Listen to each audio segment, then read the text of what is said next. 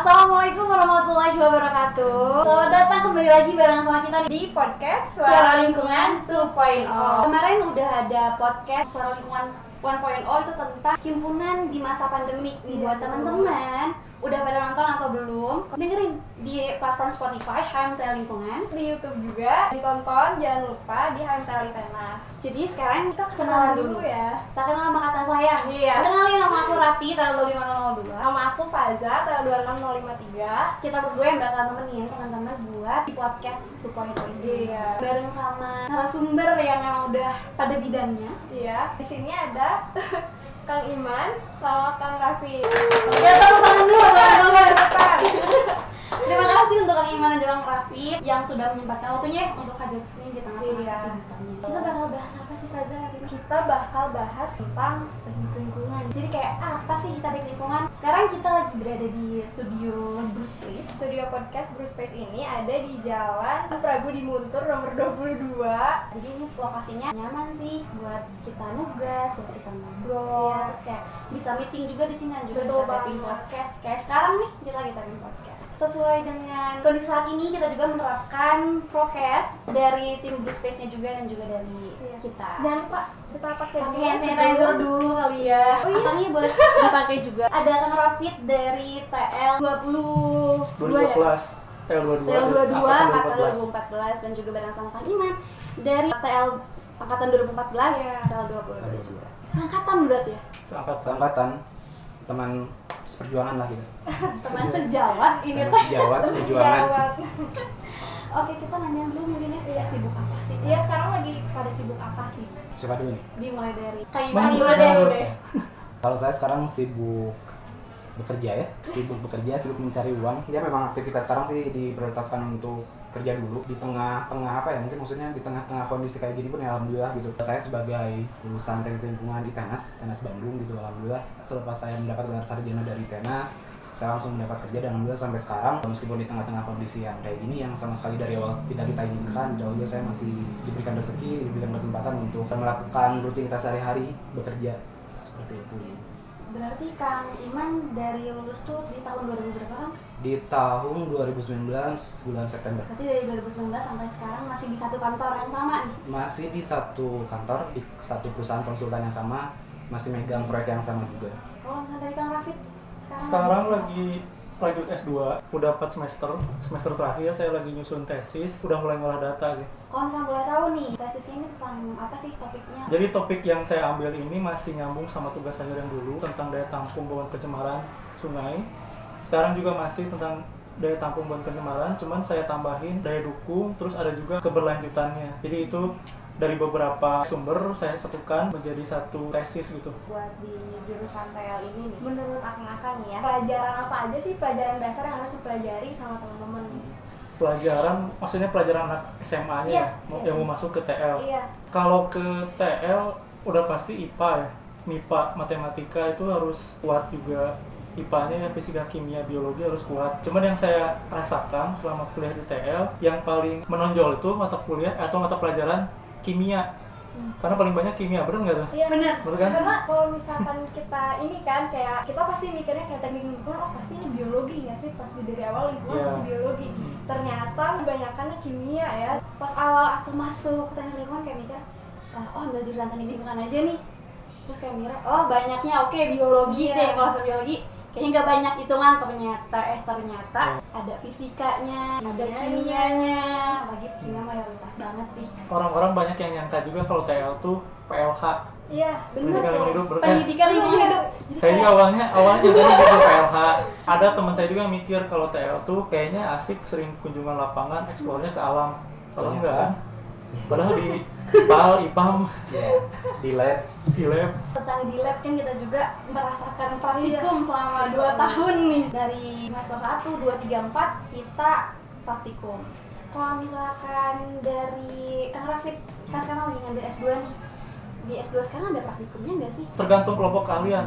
Jadi di TL tempat saya sekarang belajar itu kelompok keahliannya tuh ada tiga ada manajemen lingkungan pencegahan dan pengendalian pencemaran kalau nggak salah itu ya. Satu lagi kesehatan dan keselamatan lingkungan. Ada tiga itu. Yang lab tuh biasanya yang pencegahan dan pengendalian pencemaran. Sisanya tuh kalau KKL itu ke industri-industri gitu terkait ketiga dan lingkungan.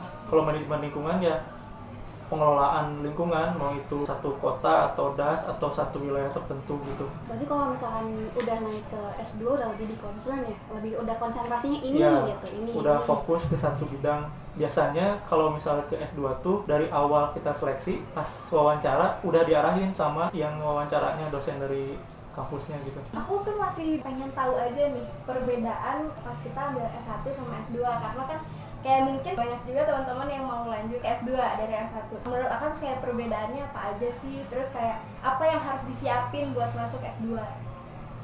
Kalau bedanya pertama dari segi Ya harus disiapin kan ditanyanya. Iya betul betul. Nggak salah.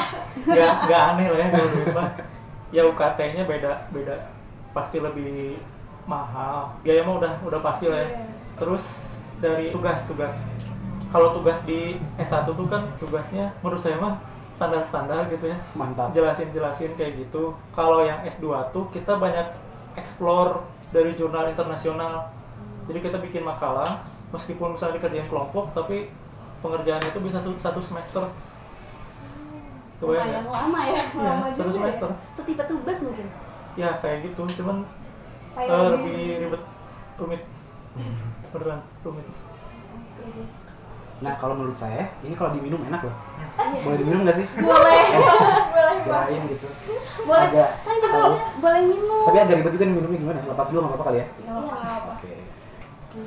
Kopi pak, biar seger gitu matanya.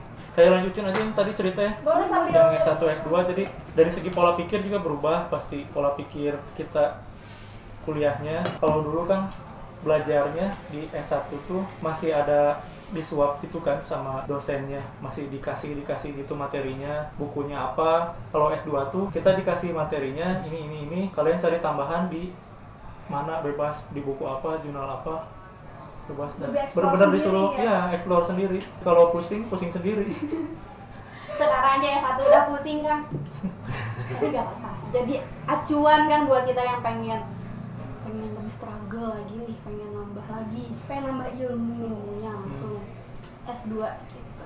Kalau misalkan kita ke Kang Iman nih, Kang Iman kan sekarang lagi fokus di proyek ya berarti Iya, proyek. di proyek kan. Kalau saya boleh tahu proyek apa sih? Proyek ya, proyek yang saya pegang sekarang mungkin ya untuk gambaran dikit nih. Proyek ini tuh berangkat dari mata kuliah, kalau zaman saya namanya PAB, penyaluran air buangan. Kalau misalnya di kalian kan sekarang mungkin namanya apa ya? PAL mungkin ya. Iya. Penyaluran air Limbah. Nah gitu. Jadi proyek yang sekarang saya pegang itu merencanakan sistem pengelolaan air limbah terpusat nih skala kota. Lokasinya di DKI Jakarta. Jadi memang sekarang itu di DKI Jakarta sedang digalakkan. Bukan sekarang mungkin sebenarnya dari dulu nih udah direncanakan di DKI Jakarta ini akan ada sistem pengelolaan air limbah terpusat di mana dalam satu DKI Jakarta itu satu provinsi dibagi ke beberapa zona namanya kalau di kita ada zona 1 sampai 15 gitu. Yang saya pegang ini salah satu zona, saya merencanakan di sana itu mendesain si jaringan air limbahnya.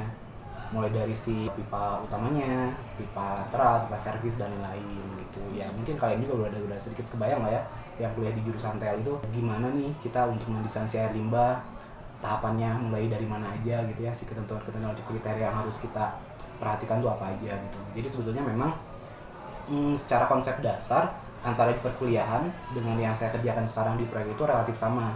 Hanya ternyata setelah saya terjun langsung ke dunia pekerjaan, memang ada beberapa hal yang jauh berkembang dibanding teori-teori yang kita dapat pada saat kuliah, utamanya ter- eh, terkait teknologi nih. Teknologi yang digunakan pada saat di proyek sekarang tuh menurut saya itu ada beberapa hal yang tidak dijelaskan pada saat kuliah dan udah mulai eh udah udah lumayan jauh nih teknologinya berkembang ternyata di dunia pekerjaan itu dibanding pada saat kita memperoleh teori sebatas teori dan tubes kali ya dulu Iya. ketika kita mengerjakan tubes di perkuliahan utamanya di mata kuliah tersebut yang tadi saya maksud itu yaitu ada sedikit perbedaan di sana gitu cuma secara konsep dasarnya masih sama Kang Iman ini berarti proyeknya di limbah ya berarti kan? di air limbah air limbah domestik Nah kalau misalkan menurut aku sendiri nih, apa aja sih prospek kerja di dari TL itu? Prospek kerja ya? Iya. Eh, mungkin ini kalau misalkan kita kelompokkan dulu nih kelompokkan ke si kelompok besarnya ya. Ada beberapa kelompok besar yang memang jadi eh, prospek ketika memang nanti kita telah mendapat gelar sarjana teknik lingkungan gitu ya. Yang pertama itu di pemerintahan. Nanti pemerintahan pun ada ada breakdownnya lagi nih. Ada ada beberapa jenis yang memang si prospek kerja kita di bidang pemerintahan ini. Pertama pemerintahan terus kedua itu di bidang konsultan yang sedang saya pegang. Mungkin kelompok besar itu bisa dibilang di bidang infrastruktur. Bisa itu di konsultannya bisa itu di kontraktor gitu ya dan lain-lain nah kemudian ada juga di bidang industri. Nah industri itu kan memang sekarang sedang fokus banget nih terkait si industri-industri yang sedang berjalan ini. Perlu di dalamnya keterlibatan dari uh, orang lingkungan. Baik itu dari sisi pengolahan air limbahnya sisi dari penyediaan air minum ataupun dari sisi HSE-nya atau K3-nya gitu. Konsultan pemerintah industri konsultan apalagi Fit? akademisi. Apa? akademisi. Oh iya akademisi. Akademisi ya, pasti, eh, nah ini bapak bapak itu akademisi pantesan perlu ya. karena karena gini kalau akademisi itu bisa masuk ke mana aja industri bisa konsultan bisa ya Konsultan. pemerintahan juga bisa. Hmm, akademisi itu kerjasama sama semua bidang itu. Ya kalau misalnya dibutuhkan keahliannya biasanya diminta untuk kerjain proyek kayak gitu kalau akademisi. Betul. Ya dengan kata lain mungkin akademisi itu yang paling kita awam tuh dosen mungkin ya ya prospek kerjanya salah satunya gitu. Nah sekarang coba kita breakdown masing-masing ya dari tadi yang saya sebutin. Pertama di pemerintahan, di pemerintahan tuh banyak kalau misalkan sebetulnya untuk lulusan teknik lingkungan bisa berperan gitu ya di bidang pemerintahan itu, di bidang pemerintahan. Yang pertama mungkin jadi CPNS lah, otomatis nih orang-orang kan sebetulnya mungkin goals ke depannya tuh mungkin berapa persen dari kita pengen jadi PNS gitu, itu udah lumrah banget kayak jadi rahasia umum. Terus nah selain di CPNS, selain di PNS juga di pemerintah sebetulnya banyak nih untuk kita si lulusan teknik lingkungan bisa terlibat di dalamnya. Bisa dibilang golongan golongan di bawah PNS atau ASN itu kan ada ini ibaratnya. Kalau misalkan orang lain tuh lebih kenalnya dengan istilah honorer gitu. Sebetulnya di pemerintahan-pemerintahan entah itu di setiap dinas atau apa pun itu gitu ya di kelompok-kelompok itu tuh punya istilah masing-masing nih untuk untuk si honorer ini gitu ya. Ada yang honorer ada yang TFL dan salah satunya juga mungkin bisa jadi KI atau konsultan individu gitu. Jadi ibaratnya kita freelance nih tapi jadi konsultannya si pemerintahan. Ah, iya. gitu tapi kita tidak terikat dalam satu perusahaan konsultan yang yang besar yang umum gitu. Terus di bidang infrastruktur nih tadi kan saya udah sebutin nih dua contohnya itu di bidang si konsultan dan di bidang konstruksi atau kontraktor gitu. Nah lulusan TL kalau misalkan di bidang konsultan itu biasanya dia jadi engineer atau mungkin di istilah kitanya itu tenaga ahli. Nah di mana syarat untuk menjadi tenaga ahli itu kita harus punya sertifikasi keahlian. Nah, sertifikasi keahlian ini biasanya disebut SKA nih. SKA ini kalau misalkan yang berangkat dari jurusan teknik lingkungan tuh biasanya setahu saya ada tiga ya. Ada tentang air minum, ada tentang sanitasi, sama tentang K3. Sesuai passion kita aja nih, kalau misalnya emang kita mau bergelut di bidang konsultan, kalau misalkan emang ke depannya kita memiliki tujuan untuk menjadi tenaga ahli gitu, itu mah dipilih aja mau punya sertifikasi yang mana. Lebih bagus lagi kalau misalkan kita menyesuaikan tiga-tiganya. Ibaratnya mah tinggal jalan-jalan aja nih, nunggu-nunggu nunggu proyek yang ditawarkan ke kita gitu untuk kita terlibat di dalamnya sebagai si tenaga ahli atau engineer gitu. Nah kalau misalkan di kontraktor, setahu saya banyak juga sih lulusan-lulusan teknik lingkungan yang emang dia bekerja di kontraktor. Ada ya di angkatan 2013 juga kalau nggak salah. 13 13 ada beberapa orang ya yang yang di eh, kontraktor gitu berangkat dari jurusan lingkungan itu gitu. Di industri nih, di industri juga kan tadi saya udah sebutin ya, ada yang megang air limbahnya, air minum sama K3. Kalau saya rasa emang emang jadi syarat buat industri untuk menjalankan si operasional industrinya kan butuh itu tuh butuh komponen komponen itu apalagi industri besar. Dan si prospek teknik lingkungan itu bisa masuk ke dalamnya gitu. Ke bagian-bagian itu ke bidang-bidang itu. Dan yang terakhir ya akademisi yang tadi disebutin sama Kang Rafid. Banyak juga akademisi di bidang akademisi. Tadi nyambung ya industri. Jadi industri itu TL tuh bukan cuma K3 ya. Karena kan ada SMK 3 juga ada nanti sistem manajemen lingkungan. Nah itu biasanya sekarang divisi-divisi di industri itu K3L bukan nyebut K3 aja sekarang K3L. K3L nyebutnya kayak Oke. gitu Terus terus tadi itu apa kan? Kayaknya aku baru dengar dan pada Iya, juga baru dengar. ya itu tadi eh, K3-nya juga K3 ke pekerjanya Hmm. sama ke lingkungannya Lingkungan. Jadi ada manajemen terhadap lingkungannya dan manajemen terhadap keselamatan pekerjaannya gitu. Nyambung tadi yang sertifikasi, masalah sertifikasi itu jadi salah satu pertimbangan teman-teman mau lanjut S2 atau gimana. Iya. Kalau misalnya ini pandangan saya ya, kalau teman-teman emang cita-citanya mau jadi akademisi atau konsultan, menurut saya cocoknya lanjut S2. Kalau praktisi ke lapangan di industri gitu ya, atau konsultannya yang benar-benar terus-terusan di lapangan, Hmm. yaitu ngambil sertifikasi. Jadi mau ngambil S2 tuh harus jelas tujuannya mau apa, tapi ya harus jelas kalian mau ngapain Emang gitu di harus S2 ada tuh. Eh, jangan sampai udah di S1 misalnya masuk TL salah jurusan, maksain S2. S2 lah. Iya. Strata satu pun sarjana ya S1 pun ketika lulus kan kita bersaing dengan orang-orang yang memiliki gelar yang sama dengan kita gitu ya berangkat dari jurusan yang sama tuh banyak banget nih dalam satu tahun tuh lulusan teknik lingkungan tuh banyak banget dari berbagai macam universitas gitu ya nah kalau misalkan benar tadi kata Kang Rafid gitu kalau misalkan kita emang lanjut ke S2 hanya didasari karena ah saingan S1 tuh sulit nih buat dapat kerja karena persaingannya udah udah terlalu ketat kita lanjut aja nih S2 gitu tanpa kita memiliki goals atau tujuan yang emang udah terencana gitu udah strategis nih ke depannya seperti apa. Ya saya rasa mah itu bakal sama aja gitu ketika kita lulus S2 pun. Kalau misalnya emang kita aimingnya dari awal tidak direncanakan dengan baik ya ujung-ujungnya bakal sama aja. Ketika nanti lulus S2 pun mungkin bakal agak kesulitan mungkin gitu. Makanya betul kata Kang Raffi ketika emang nanti kita mau lanjut ke S2 ya harus paham dulu nih gitu kita tujuannya untuk S2 itu apa. Selanjutnya di S2 itu dia akan jauh lebih menjurus nih dibanding ketika kita belajar di S1 gitu. Nah ya itu tuh si tujuan-tujuan itu yang harus disetting dari awal. Termasuk mungkin kalau misalkan emang S2 itu bukan jadi prioritas untuk saat ini gitu ya. Jadi kalau misalnya untuk prioritas saat ini untuk bekerja dulu ya harus jelas juga nih si passion kita tuh sebetulnya untuk di untuk bekerja tuh di bidang apa modal apa nih yang kita punya. Dari berbagai macam bidang yang ada di teknik lingkungan kita lebih suka bidang apa nih? Nah kita coba geluti gitu di bidang di di dunia pekerjaan sebelum nanti pada akhirnya kalau misalnya memang ada rezeki ya alangkah lebih baik lanjut gitu S2 soalnya kalau bekerja tuh yang pertama dilihat yang saya tahu ya dari teman-teman yang lain pengalaman waktu S1 nya dari S1 nya dulu yang dilihat S2 tuh nilai tambah ya nilai jual kita meningkat lah ya sebagai alumni. Dari segi gaji juga beda kan ada standarnya pasti ya. Kalau misalnya tadi berangkat dari pengalaman di S1 nih pesan buat kayak angkatan Iya. kita yang masih masih mengejar gelar strata satu ini pengalaman yang seperti apa sih?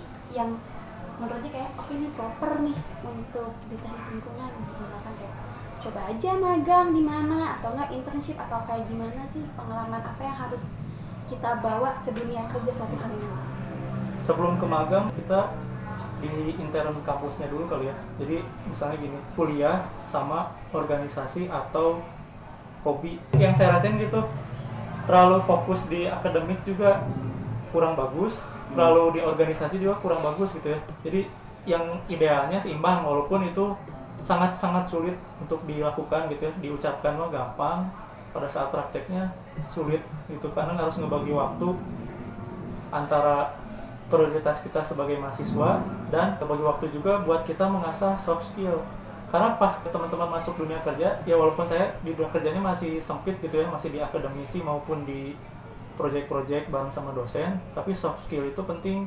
Karena kita ketemu sama berbagai macam karakter.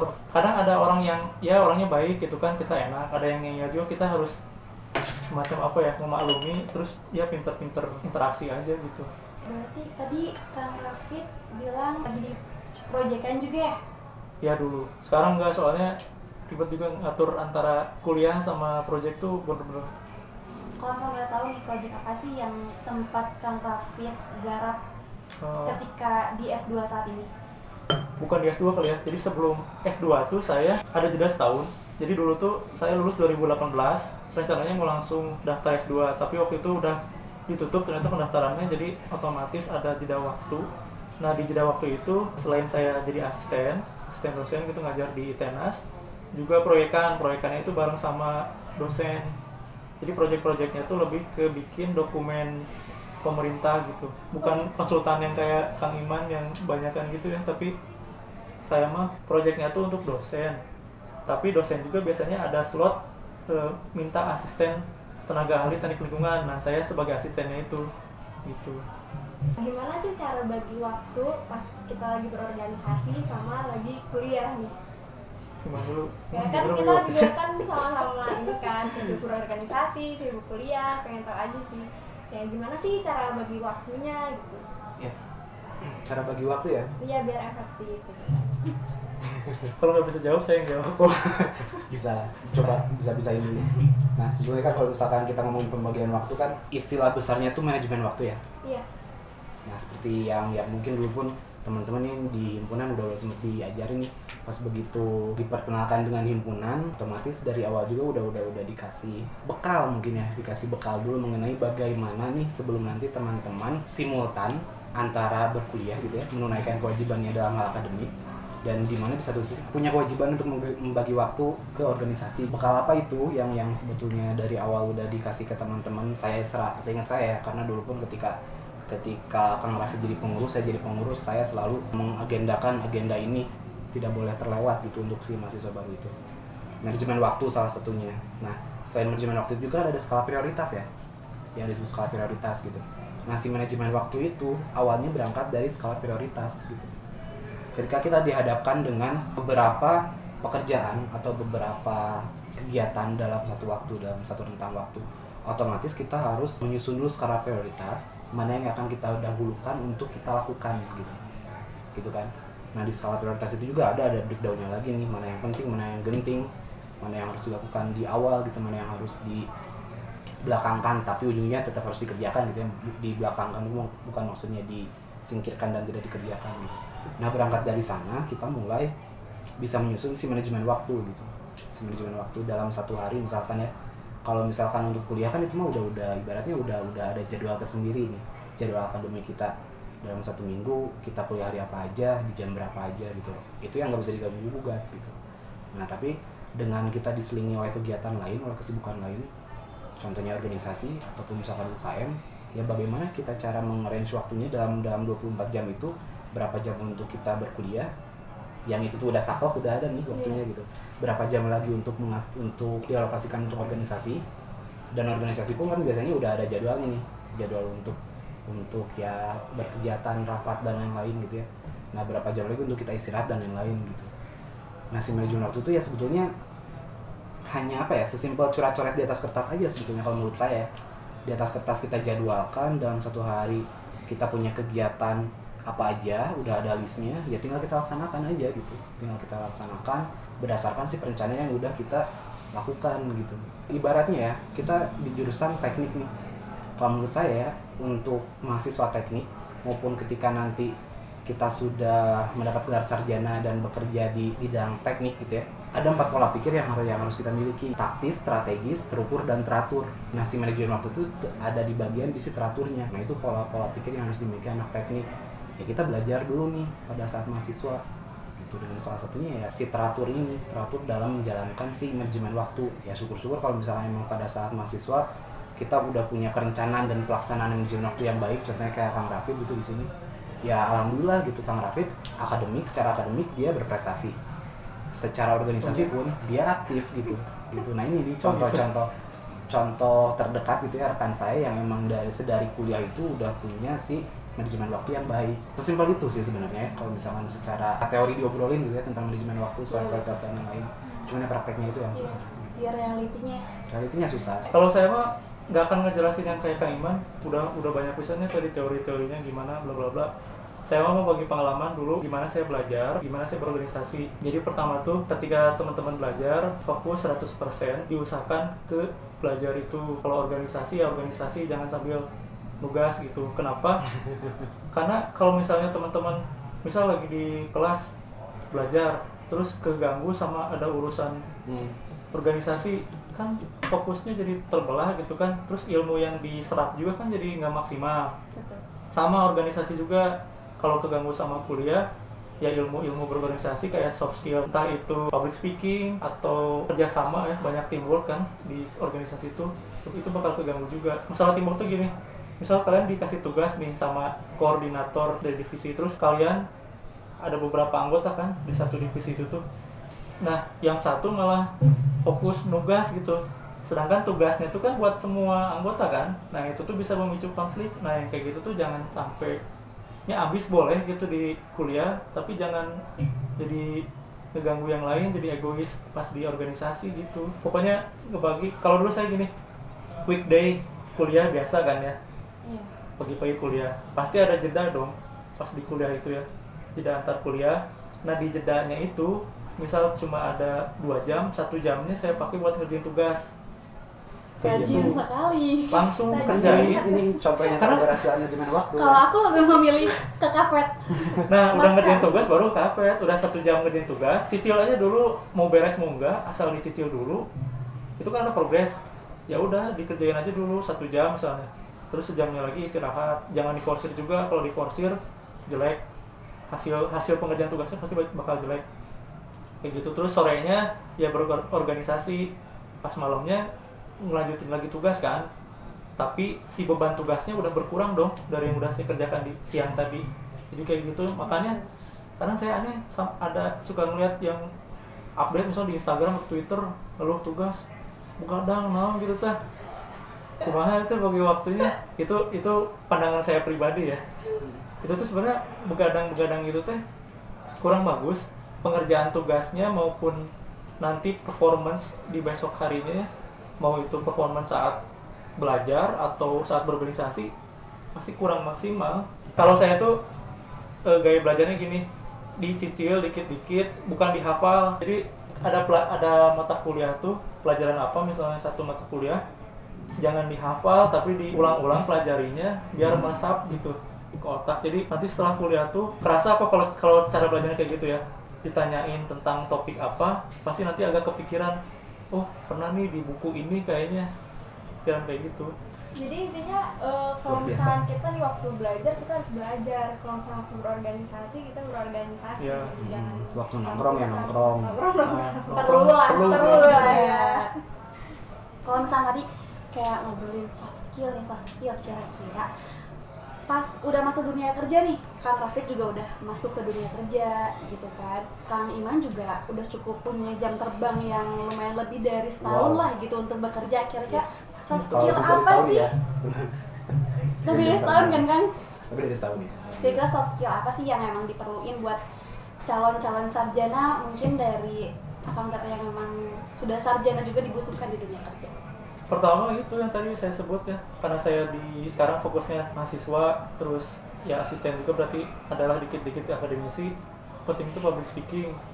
Jadi sebisa mungkin berlatih berbicara di depan umum bukan hanya berbicara tapi mengupayakan apa yang diucapkan sama kita itu bisa dipahami oleh orang lain. Kadang ada orang yang sosokan ketika menjelaskan sesuatu pakai istilah-istilah yang rumit.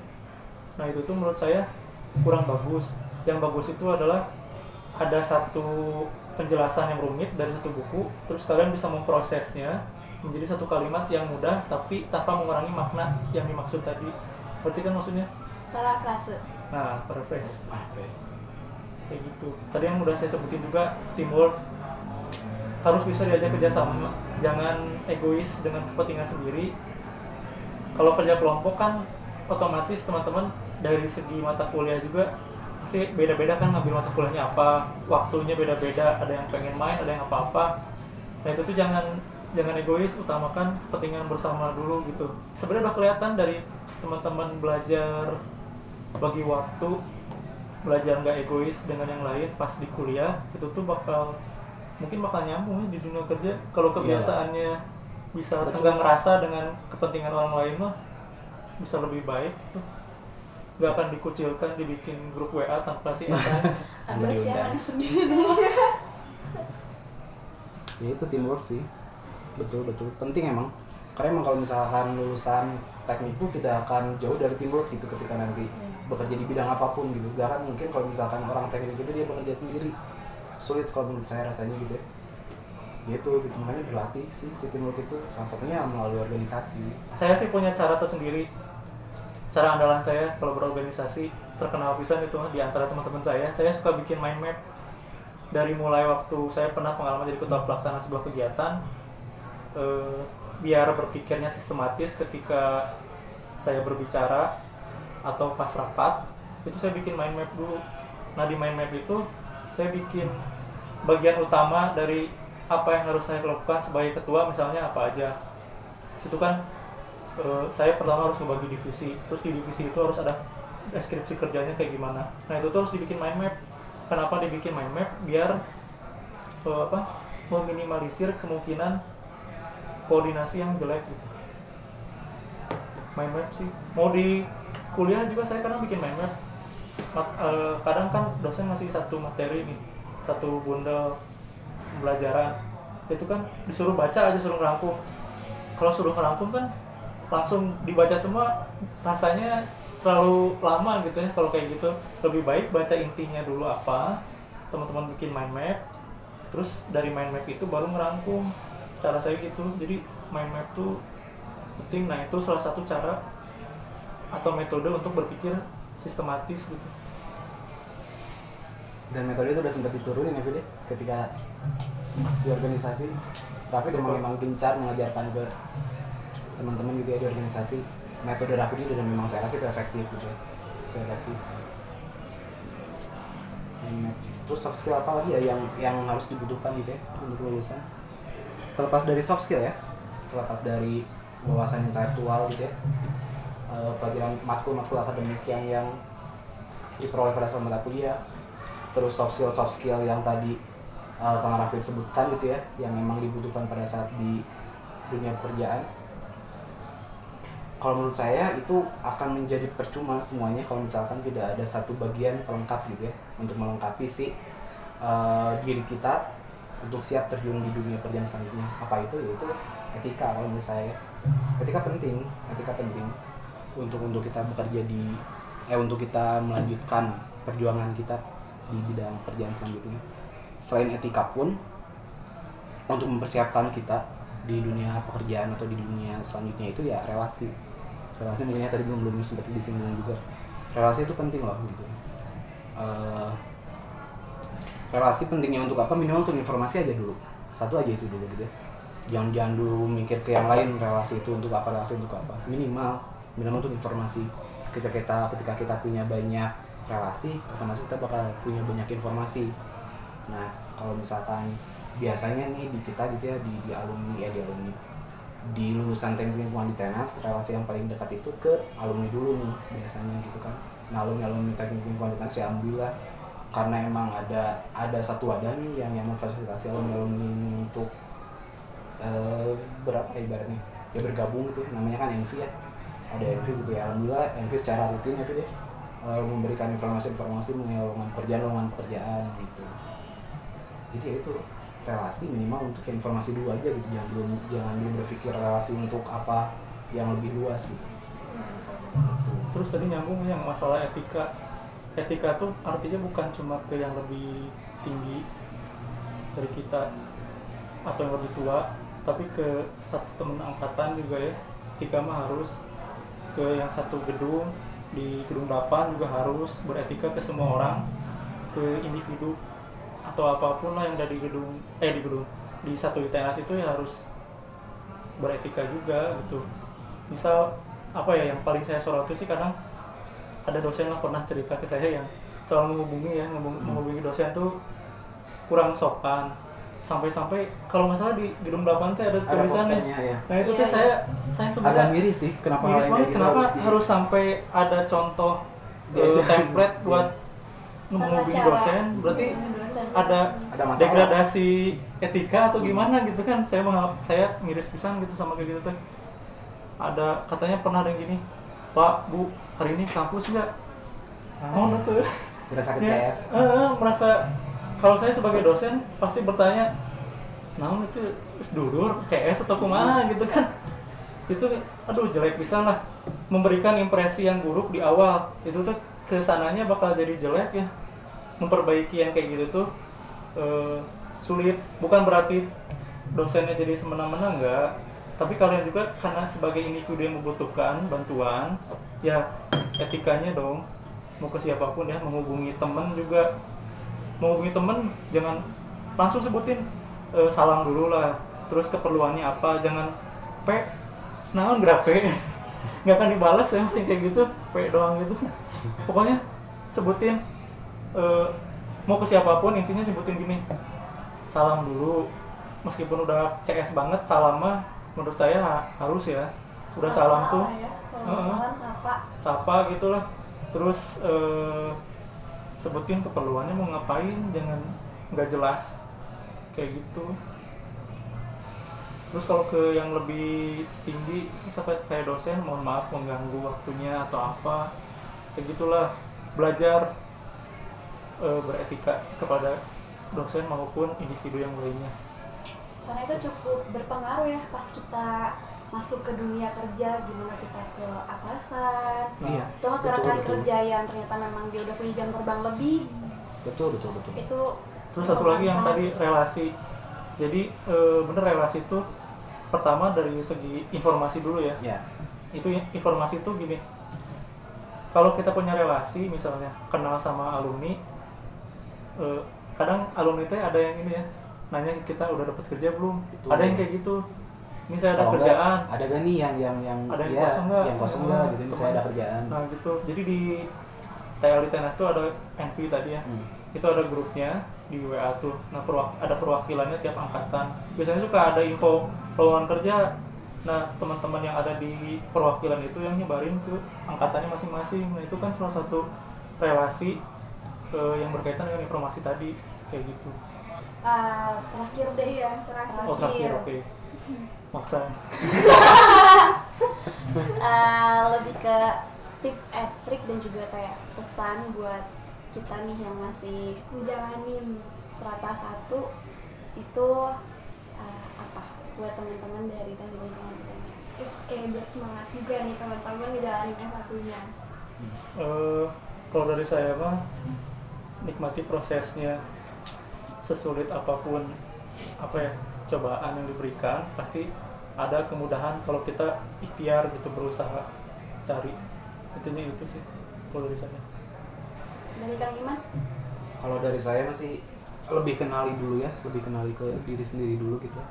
Ketika kita mau eh, terjun ke dunia pekerjaan tuh tujuannya apa sih gitu, apa yang kita cari gitu, apa yang kita tuju, apa yang kita kejar gitu. Karena kita mati-matian kuliah gitu ya, eh, 4 tahun atau mungkin lebih gitu kalau misalnya memang kita nggak punya tujuan untuk apa gitu. Jadi selain tadi kata Kang Rafid eh, selamat berproses selamat menikmati- eh, menikmati prosesnya ya coba dari sekarang gitu. Coba eh, pertegas tujuan kalian tuh apa aiming kalian tuh depannya berarti dari yang kita ambil balik lagi ke diri kita sendiri tujuan dari ah, kuliah kita ini apa gitu ya ya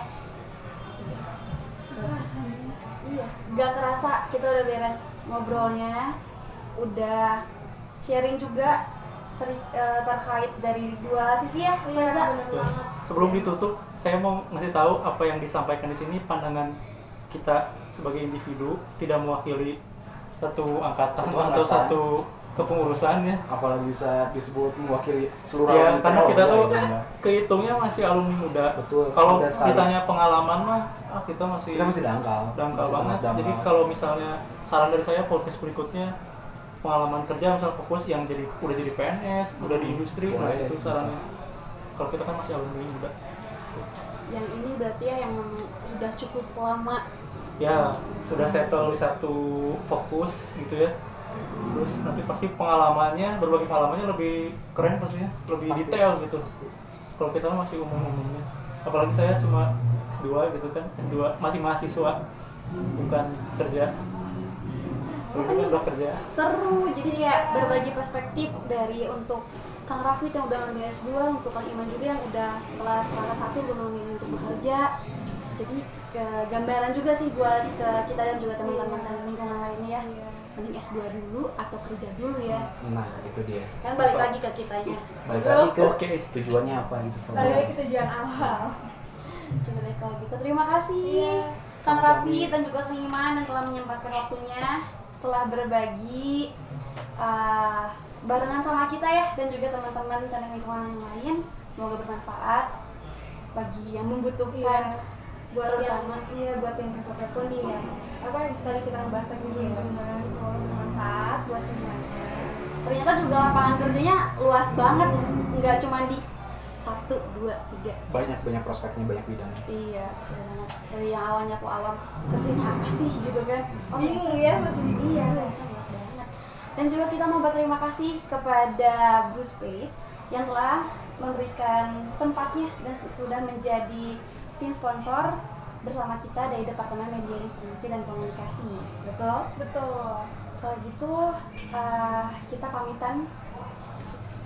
Dan buat teman-teman juga jangan lupa nonton terus nonton terus podcast uh, 2.0 ini di YouTube-nya bakal launching secepatnya Ya. di HMTL itu ada di platform Spotify-nya juga Betul. jangan lupa jangan lupa di follow ya di follow uh, YouTube-nya juga di subscribe betul banget gitu Kang Rafid dan juga Kang terima kasih sama-sama sama-sama. terima kasih kembali sudah mengundang kita berdua kami berdua di sini.